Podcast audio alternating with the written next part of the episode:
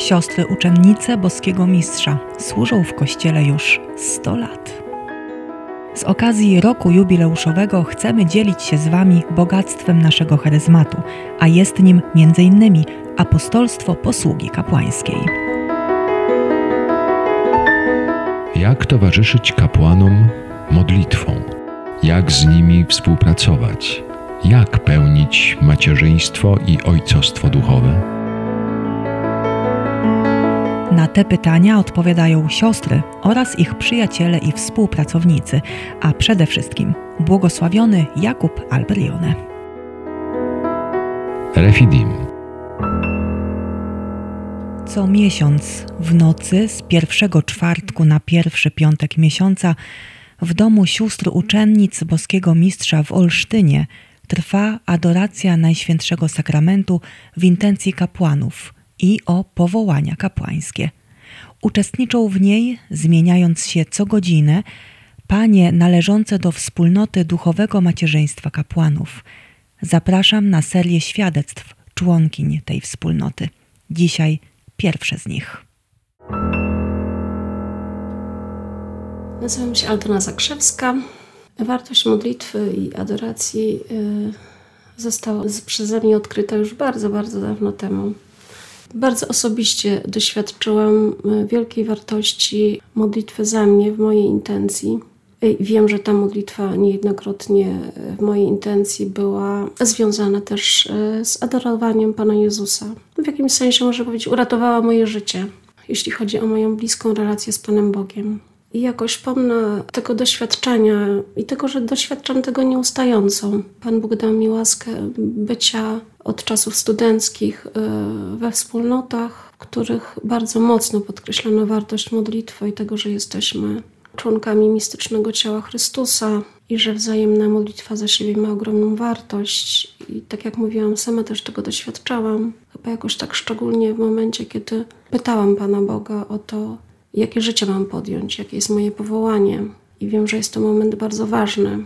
Pamiętam ten czas, kiedy już podjęłam decyzję, uważając, że, że odczytałam wolę Pana Boga, już podjęłam konkretne kroki. I w momencie, kiedy to się zadziało, po prostu przyszło takie zwątpienie i taka walka duchowa, że najzwyczajniej w świecie e, chciałam odwrócić napięcie i uciec. I wtedy doświadczyłam ogromnej mocy modlitwy w mojej intencji, bo miałam właśnie tę łaskę, że byłam e, we wspólnocie, z którą byłam też w ogromnej takiej zażyłości ludzkiej, w ludzkich, bliskich relacjach, więc miałam odwagę też się w tym wszystkim dzielić. I wiem, że te osoby się bardzo wtedy intensywnie za mnie modliły. I wiem, że to jest bardzo ważne dla, dla młodych ludzi, którzy po prostu szukają swojej drogi. Nawet jeżeli odczytają wolę Pana Boga, to mogą po prostu przed tym uciekać. Nawet jeżeli już podejmą te kroki, to dalej ta walka duchowa jest przeogromna. I jeżeli nie będzie tego naszego wsparcia e, poszczególnych członków Kościoła, a za takiego się uważam, to myślę, że, że wielu młodych ludzi, pomimo tego, że gdzieś czuje w sercu swoim, że Pan Bóg ich wzywa, mogą zupełnie nie pójść tą drogą, a nawet nie odczytać, że Pan Bóg ich po prostu powołuje. Myślę, że też doświadczam bardzo mocno tego jakoś tak w relacjach e, z kapłanami, niezależnie od wieku, ale szczególnie chyba decyzjalnymi, e, jak bardzo też w ich intencjach, już kiedy już są po święceniach, tak, jest bardzo ważne, żeby, żeby obejmować ich swoją modlitwą, szczególnie chyba decyzjalnych, bo księża, którzy są we wspólnotach zakonnych, mają to wspólne takie wsparcie modlitewne, natomiast jak rozmawiam z kapłanami decyzjalnymi, oni oczywiście tego nie mówią wprost, ale naprawdę odczytuje się między wierszami ich ogromne osamotnienie.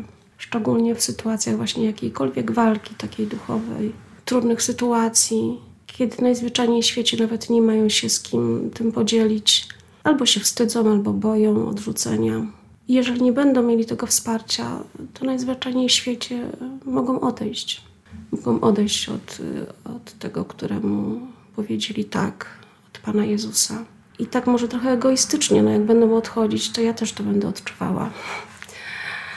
Jeżeli wkrada się w moje życie jakieś takie lenistwo, nie chce mi się, tak, to, to sobie wtedy przypominam, że no kiedyś może zabraknąć szafarza, który, który da mi Chrystusa, który mnie wzmacnia swoim ciałem i swoją krwią, więc dla mnie to, to ma wartość. Jakoś tak przez wiele lat też pracując w gronie ludzi nauki, wśród których byli też kapłani, doświadczałam, jak bardzo mocno mogą zejść e, zupełnie nie w tym kierunku i że jak bardzo, bardzo potrzebna jest e, właśnie modlitwa za nich. Jakoś tak nigdy nie zapomnę sytuacji, kiedy był ksiądz profesor, który pomimo tego, że nosił oznaki zewnętrzne bycia kapłanem, irytował się i mówił wprost studentom, że nie życzy sobie, żeby mówić do niego proszę księdza. E, on jest tutaj profesorem. I myślę, że takie zagubienie też może nastąpić, jeżeli taki kapłan nie będzie miał najzwyczajniej w świecie takiej, że tak powiem, obstawy duchowej, modlitwy w jego intencji, że to jakieś takie, taka ucieczka jakaś taka e, w naukę.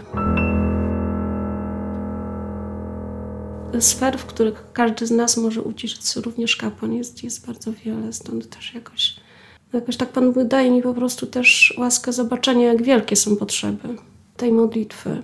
A szczególnie myślę, że, że adoracji Najświętszego Sakramentu, przylgnięcia do Niego i, i takiego cichego żebrania o to, żeby pochylił się w sposób szczególny właśnie nad tymi, których powołuje i nad tymi, którzy już odczytali Jego drogę i poszli Jego drogą.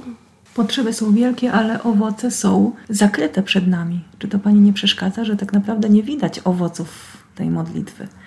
No Czy może Pan Bóg czasami objawić, ale jest to tajemnica. No jest to Bożego. wielka tajemnica. To tak samo jak e, przed chwilą dzieliłam się swoim doświadczeniem, tak, jakoś e, naprawdę takiego namacalnego odczucia wręcz, e, jak Pan Bóg mnie prowadzi pomimo wielkich trudności wewnętrznych, ze świadomością, że inni się za mnie modlą. I wiele tych osób nie ma nawet pojęcia, jak, jak bardzo mnie to niosło jak w ten sposób Pan Bóg mnie uratował. Więc ja nie szukam owoców.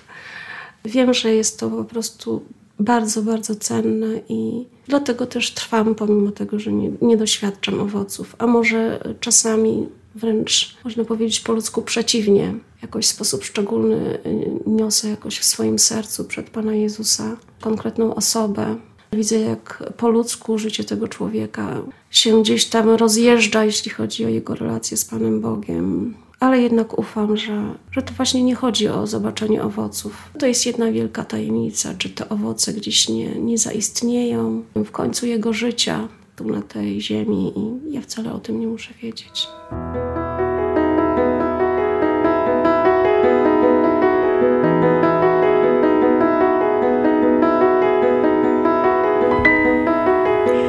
O swoim zaangażowaniu we wspólnotę duchowego macierzyństwa kapłanów opowiadała Aldona Zakrzewska. Posłuchajmy jeszcze słów błogosławionego Jakuba Alberionego. Co jest jeszcze do zrobienia? Gorliwa troska o powołania kapłańskie, jeśli nie w inny sposób, to przez modlitwę, ale wiele razy można współpracować także czynnie, zauważając w chłopcu Boże powołanie, ukierunkowywać go – pomagać mu, troszczyć się o niego także przez wsparcie materialne podczas formacji i po niej.